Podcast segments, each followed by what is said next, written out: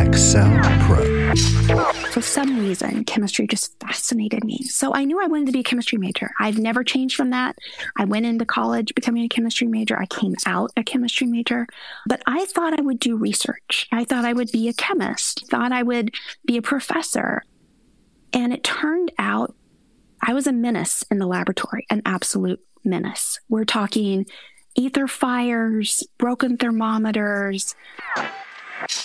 Welcome to AccelPro IP Law, where we provide interviews and products to accelerate your professional development. I'm Neil Ungerleider. Today we're going to talk about patent eligibility reform. Our guest is Jamaica Szeliga. Jamaica is a partner at Seyfarth. We talk about patent eligibility and patent reform for healthcare, life sciences, bioinformatics, pharmaceuticals, and more.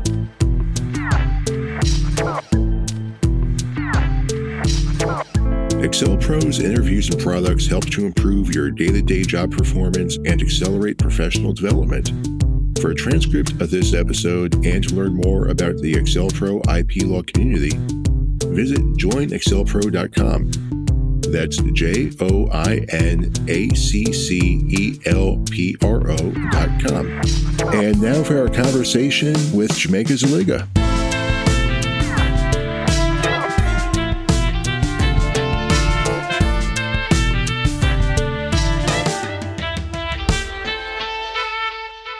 Patent eligibility and patent reform are hot topics for both patent holders and attorneys these days. We are here to talk about issues surrounding patent eligibility reform with Jamaica Szeliga. Jamaica, thank you for joining us. Thank you for having me on. Can you give our listeners some background on Seyfarth and your role there? Sure. We're a full service international law firm. We have 16 offices, about 900 attorneys. Most importantly here, we've been considered a tier one firm in both healthcare law and also intellectual property litigation. So I'm an IP partner here at Seyfarth. I'm a member of the health law practice because of my background. I have a chemistry degree with a biology minor. And my role is basically to help companies that assist uh, the healthcare industry with patent licensing, patent prosecution, litigation if necessary, and also to weigh in on some FDA issues as they come up. How does patent eligibility impact healthcare? So there are many inventions that can be patented relating to healthcare. Most of the things that people think about are the stuff you can touch, feel, or that you have to take as medicine. So medical devices, monitors, hip implants, of course, IV medicines, oral medicines. All of that is pretty simple to understand as being patentable. It always has been patentable. However, healthcare has really evolved and certain innovations are not patent eligible and the Supreme Court has really mucked things up and made it very difficult to understand what is patent eligible and what isn't patent eligible. It used to be everything under the sun made by man. So that's what the easy test used to be. Now there's a two part test. Basically for healthcare purposes, you can't patent an abstract idea a law of nature, mathematical formulas, natural phenomena. And some of the biggest advances we have nowadays actually are kind of in that area. So in order to be patent eligible, you have to add, and this is sadly in the Supreme Court words, more. So it becomes very difficult to determine whether you can get a patent in certain areas. And in particular, the latest hottest areas in healthcare. So when I talk about those areas, I'm mentioning things like bioinformatics, so nowadays there is huge amounts of information that we are gathering from all kinds of computer sources. So we are gathering information on patient data, on health records, on insurance data, Medicare claims. We have all of this data and some of the best inventions and innovations that we have right now are how to process that data. So what can we learn from that data? Can we learn which doctors are best? Can we learn which techniques are best for particular surgeries? What outcomes are best? How do we determine trends? So are we moving forward with respect to racial barriers, racial discrimination in healthcare? There's all of these areas that we are improving and we have innovations that improve it that are based on the intake of massive amounts of data. However, that can create a problem with patent eligibility. So the way that I like to think about patent eligibility is that if a fantastically amazing team of people could possibly have all of those resources in front of them and using pen and paper maybe a calculator come up with the same answers, you're going to have a problem with patent eligibility. So instead, you have to be creative in how you patent things.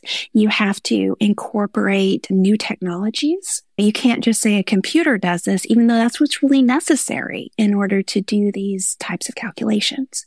So with digital health, that's one aspect that becomes very important. If you want to determine even also what genes are causing a particular disease or condition, each one of those things it's easy to not be patent eligible. Again, if you think about the, the most amazing team working with every piece of data and just perfect as possible, which is kind of what a computer is. So that's considered to be not patentable. So we have to think about the impact of it. We have to think about how it's useful, all kinds of considerations. The other area that's really impacted by patent eligibility is genetics and is gene editing the concept of finding genes that are related to particular diseases, testing for those genes, as well as making treatments. So a lot of the biological treatments that are being used today that are based on things that are naturally occurring. So you realize that in order to get some kind of response, a molecule has to land in a receptor. So you make more of those molecules, more receptors get filled, you get a better impact. If you just make the molecule that exists in nature, well, that's a law of nature. Even if it took you forever to find that molecule, to get it delivered correctly, it's still natural. So you have to think on a lot of different levels. And unfortunately, our patent eligibility requirements, because as I said, the Supreme Court waded in and decided that a test that had been in place for many years, I think perhaps even more than 100 years was not sufficient. Now we have this two step process where you have to figure out if there's something quote unquote more than just nature, no matter how much effort was put into it. So that's how patent eligibility is affecting healthcare. One third area that everybody talks about is AI. So artificial intelligence. Again, this goes hand in hand with bioinformatics. You have gaps in your data. So you train the computer to fill in those gaps. Well, is that really an innovation? So what it does is it requires a lot of creativity. And then sometimes you just don't get a patent on something, no matter how fundamental, no matter how much money you can make out of it, no matter how important it is. You don't receive the rewards you would if we were to think about patents as being provided equitably for things that really advance the world. And for bioinformatics, as you mentioned, you're dealing with these extremely large data sets and very complicated software and the hardware architecture that goes with it. From a patent eligibility perspective, are there different concerns for bioinformatics as opposed to other fields where you're also dealing with large quantities of data, such as precision manufacturing? It's similar. I think the main difference is that you are in many ways compared to precision manufacturing where you can say that there's a useful good at the end. Here, the useful good is knowledge. So you can frame your claim in precision manufacturing as an improvement of the process of making blah, blah, blah based on the following set of steps. So again, it's the blah, blah, blah that takes it out of that realm. Here it's like understanding the effect of hospital stays on patient health. It still doesn't have that concreteness that the Supreme Court is looking for. So often you do your best to make it towards a process that people can understand and something that is concrete. But a lot of what bioinformatics is, is the double whammy where you're trying to understand laws of nature. So, so it's like you have a process for understanding disease progression using thousands and thousands of sources in various configurations. We don't use the term algorithms. so a lot of this, again, it's about creative prosecution. It's about persistent prosecution. So explaining over and over again how this is an innovation, how this is more than what a human can do and trying to dig down and hit the buzzwords may I just say, that are considered what you need for patent eligibility. So the patent eligibility requirements in healthcare have significant hurdles that I have to overcome as a prosecutor. And moreover, some of them are what I would call artificial. And it's a little bit more of a game than it necessarily should be. Excel Pro. Thanks for listening so far. If you're enjoying this, you'll definitely like to check out my conversation with Simon Pullman, where we discuss Hollywood, video games, franchises, and how intellectual property and copyright law work in the 2020s media landscape. Now back to my interview with Shumeka Szeliga. And in terms of patent eligibility reform, what are some major issues around patent eligibility reform and healthcare? So a lot of the patent eligibility reform is not necessarily directed to healthcare, except when it comes to genetic testing, genetic editing, biologics, making medicines that are derived pretty much from natural phenomena. However, the reform efforts keep coming up and they keep dying. And of course, the reform needs to come from Congress, given that the Supreme Court has spoken and refuses to take any other cases really to try to clarify things. So Congress introduced back in 2022 another patent eligibility reform. And the way that they're trying to change patent eligibility is to give a fixed list of things that are not patent eligible. So in other words, everything but this list, you should be able to get a patent. They want to cover everything that they possibly can and meet everything. So now the latest language is a process that is a non-technological, economic, business, social, cultural, or artistic process. So non-technological that will process a mental process performed solely in the human mind. So they're trying to get at the computer occurs in nature wholly independent of any human activity, a gene as it exists in the human body, and then mathematical formula, quote unquote, apart from a useful invention or discovery. So what you see in reform is a difficult concept of trying to decide what exactly is patent eligible. And every time that there's a reform effort, there's tension in the different technological areas. Like the computer high tech industry doesn't want a lot of these patents that are based on business methods, that are based on algorithms, that are based on detecting data. They're not necessarily thinking of bioinformatics at all when they're thinking about this. Whereas the medical and health industry, they want protection and again, we don't have the system of what is more important of an invention than something else. But in healthcare and pharmaceuticals, there is a sense that it's more important that affecting health, affecting life, affecting the abilities to provide appropriate care. All of that is much more important than a widget. So why does a widget get covered? Like a widget such as a pair of eyeglasses or gaming. so what you sense is that patent reform and patents in general are subject matter neutral and patent eligibility is subject matter neutral. However, there's not a good definition out there that is clear enough to explain and cover things that are useful, that are important. The original test really was if it was man made, it was good enough which meant if a computer did it, if you took it, if you took a gene and isolated it and kept it exactly the same, all of that used to be hands down patentable. And now it's become much more complicated. And the end result is that reform is necessary, but I think it's difficult. It's very difficult. And from your perspective, what's unique about doing patent litigation for these kinds of clients? So what's very unique in general about pharmaceutical and medtech sectors is that there are actual systems in place and separate administrative processes for certain types of pharmaceutical and biologic medicines. So if you want to get a generic on the market, for example, there is an entire process called the Hatch-Waxman Act.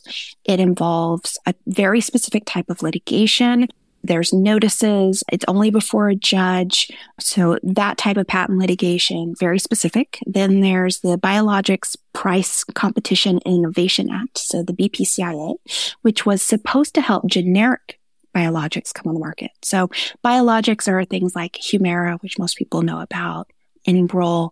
There are some gene editing medicines now. There are things that are made from biologic products rather than discrete molecules put together like pharmaceuticals are.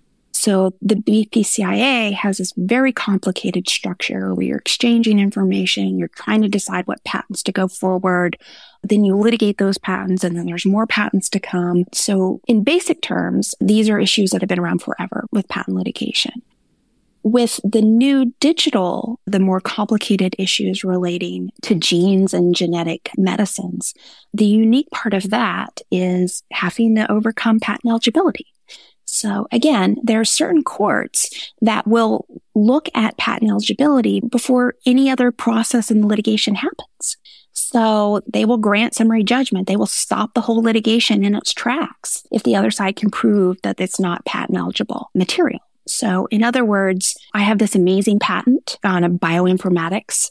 Someone copied it verbatim. I sue them.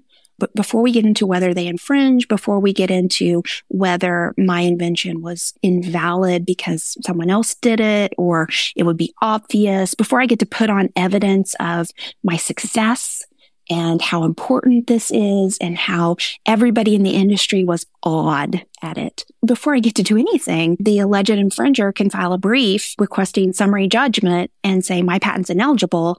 And I don't get to put any of that evidence before a jury. I don't get anything. Like it's just patent ineligible. So under those circumstances, given how confusing the law is on patent eligibility, I lose out on several years, to be honest where I could have been litigating against the infringing party because I have now taken it up to appeal. And then the federal circuit gets to hem and haw about what patent eligibility is. Hopefully I win. It comes back down to me and then I can go after the infringer. By that time, maybe they've stolen most of the market share because again, the Supreme Court waded in when I think they shouldn't have. It used to be as night follows the day if you won in a patent litigation, you could get an injunction against the other side. Now you can't, now you have to prove all the normal factors of an injunction. So you have a double whammy in certain areas that are really important in healthcare and in the advancement of healthcare. And the harder you make it to get a patent and hold a patent, the less incentive there is to get a patent and also to put in the time and research. You have to protect yourself. And patents are one of the best ways of protecting your ideas and making sure that you benefit from them so you can come up with the next idea. Jamaica, you mentioned a little bit about your background earlier. What was your past IP law like? So my pathway was kind of a default. So a process of elimination, shall we say. I loved math and I thought it was the most impractical thing ever until high school. And I had my first chemistry class and I realized, wow, like math is extremely useful. And for some reason, chemistry just fascinated me. So I knew I wanted to be a chemistry major. I've never changed from that. I went into college becoming a chemistry major. I came out a chemistry major, but I thought I would do research. I thought I would be a chemist, thought I would be a professor. And it turned out I was a menace in the laboratory, an absolute menace. We're talking ether fires, broken thermometers, I basically started doing research that was more and more abstract and the machine still hated me or I was bored out of my mind. I found what I really liked to do was talk to my colleagues, help the graduate students write up their experiments and just learn about science. I still loved learning about science. So what do you do then when you don't really know what to do? You think, okay, I'll be a doctor. I mean, science. So I started taking biology classes and I liked them. There wasn't anything wrong with it. But I realized because of health issues in my family that I didn't really want to be responsible for the life and deaths of an individual person. I know this might sound harsh, but it's a reality. And you have to be able to compartmentalize and not feel for somebody who's in pain and who you're putting in more pain in order to hopefully get better. It dawned on me when my father had a heart attack that this was reality. And I had never experienced a big illness in my family before then. So now I'm stuck realizing I really can't work in a laboratory. Like I probably would be barred. And being a doctor makes no sense for me, but I still love science. What do I do? And at that time, there was a graduate student in one of the laboratories I was working in, the one that I caused the fire not much damage. And his father had also had a chemistry degree, but then went to law school and basically sued Walmart for slip and falls. And that was the first instance that I realized, wait, like you can become a lawyer with any undergraduate degree? No qualifications at all? Then I thought more about it. I looked into it and I was like, wow, like there are patents out there. There are people who need to understand science. There are people that need to explain science. So uh, when you do patent prosecution, you end up with new inventions, things nobody had ever heard of, nobody had ever thought of. So you're learning brand new things. And in patent litigation, you're having to explain concepts to a jury, to a judge, to the other side, to your own client in some respects. So I was still able to use science. I played to my skills. I'm a very good writer. I'm a very clear speaker and I like to explain things. So that's how I ended up in IP law, process of elimination, honestly. Just knowing that I would need a job. I still loved my major. I wouldn't want to do anything else. I had to do something to make a living. So I don't think many people end up in IP law that way. Most people that I know that become IP lawyers, they actually go to graduate school, they get their PhD. By the time they get their PhD, they realize they hate it. And that's when they start thinking of an alternative career. I was lucky enough to be so bad in the laboratory and so bored sometimes that I crossed it off the list really quickly. That was Jamaica Szeliga. Jamaica, thank you so much for joining us. Well, thank you for having me. I really enjoyed this.